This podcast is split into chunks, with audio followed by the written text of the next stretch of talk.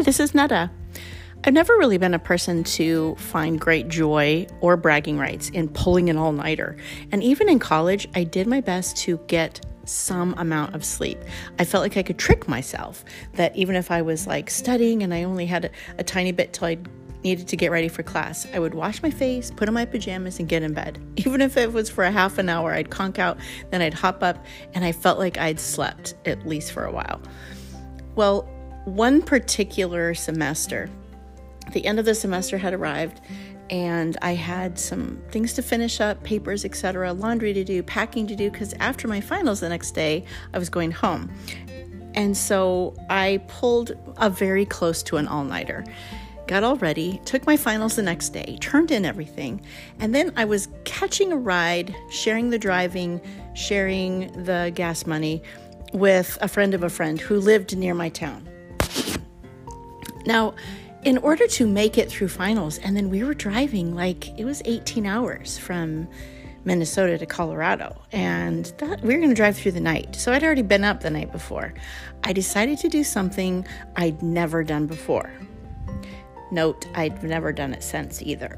but what I did was I took one of those little awake energy pill things. Now they come in liquids and they last for five hours, apparently.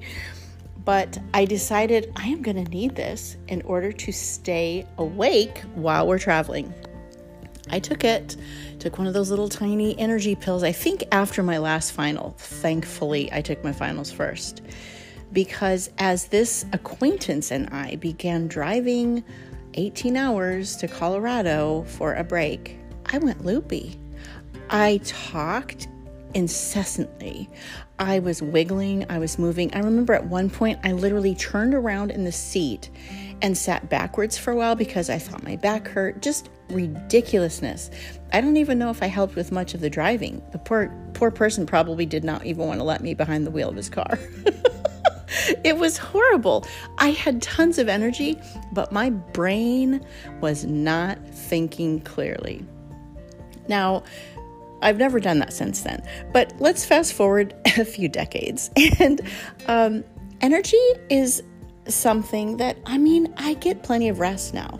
It's not like when my kids were little and I had to, um, you know, sacrifice my physical sleep. I get plenty of sleep.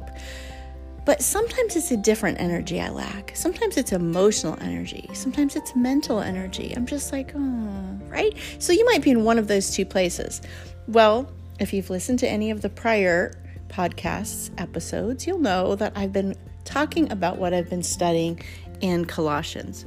It's not a deep thought, and believe it or not, it's still from Colossians 1. Whew, what a loaded chapter. This is right at the very end of chapter 1. And Apostle Paul is talking about all the things that he does, right? And he's listing them at the very end of that. And he says he's proclaiming and warning and teaching. He's teaching everyone with wisdom and he's wanting them to be mature and he's like pouring into them and he says i toil and i struggle. And then it says i do all of this with his energy that he powerfully works within me. The his in this case is our lord jesus. He does all of this with god's energy inside of him now if we look at what that word means in its original language that it was written, it means productive work or supernatural activity. Oh, just take a big old deep breath. right? Supernatural activity. It's not some weird phenomena out there. This is the power of the Holy Spirit that lives in us. If you have given Jesus your life, you've given him your heart, that means you've given him your thoughts, your mind, your body, all of you. And this is his energy that will work in us. Oh, what a relief. Literally, in my journal a few days ago when I was reading this, I wrote down, you know, so much because I was like, Lord, I really need some energy, mental energy, and emotional energy. Isn't it crazy? Like right now, with um, a lot of us still kind of quarantining and staying home, our schedules might not say very much. They might not be very busy, but wow, we just feel like we need some energy, right? This is His energy that is powerfully working in us. So let me just break that down into two thoughts. One is God gives us the energy we need when we need it, right? He says, My grace is sufficient for you. He says that in Second Corinthians. But we have what we need for the moment. So often our brains are going to later in the day, tomorrow, a month from now, a week from now, a year from now, whatever. And we're going, oh, I can't do that. I can't do that. I don't have it in me. Well, okay, not for then, but we have what we need for now. For now, His energy is working powerfully within us. He's not going to give me what I need tomorrow. He also tells us that tomorrow's worries will take care of themselves. Tomorrow will take care of itself. Let's do what He's asking us to do today. I'm not saying that we don't make plans today for tomorrow, but the energy that we need to make those plans, we have. We don't have tomorrow's supernatural strength because we don't need it. And the other thing I want to point out about our energy is are we are we agreeing and doing and saying yes to the things we're supposed to? Now I know our schedules aren't very busy right now in this strange season of the world. but are we saying yes to the emotional and mental things that we should be? Perhaps we're saying yes to too much news. Perhaps we're saying yes to things that bring the wrong emotions in us. Let's focus on what is true, honest, just, pure, lovely, and of a good report from Philippians 4. Let's ask God today, what do you want me to focus on?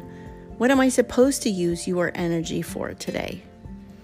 And if you're a mama, I can tell you right off the bat, it's those faces looking at you. It's that husband if you're married.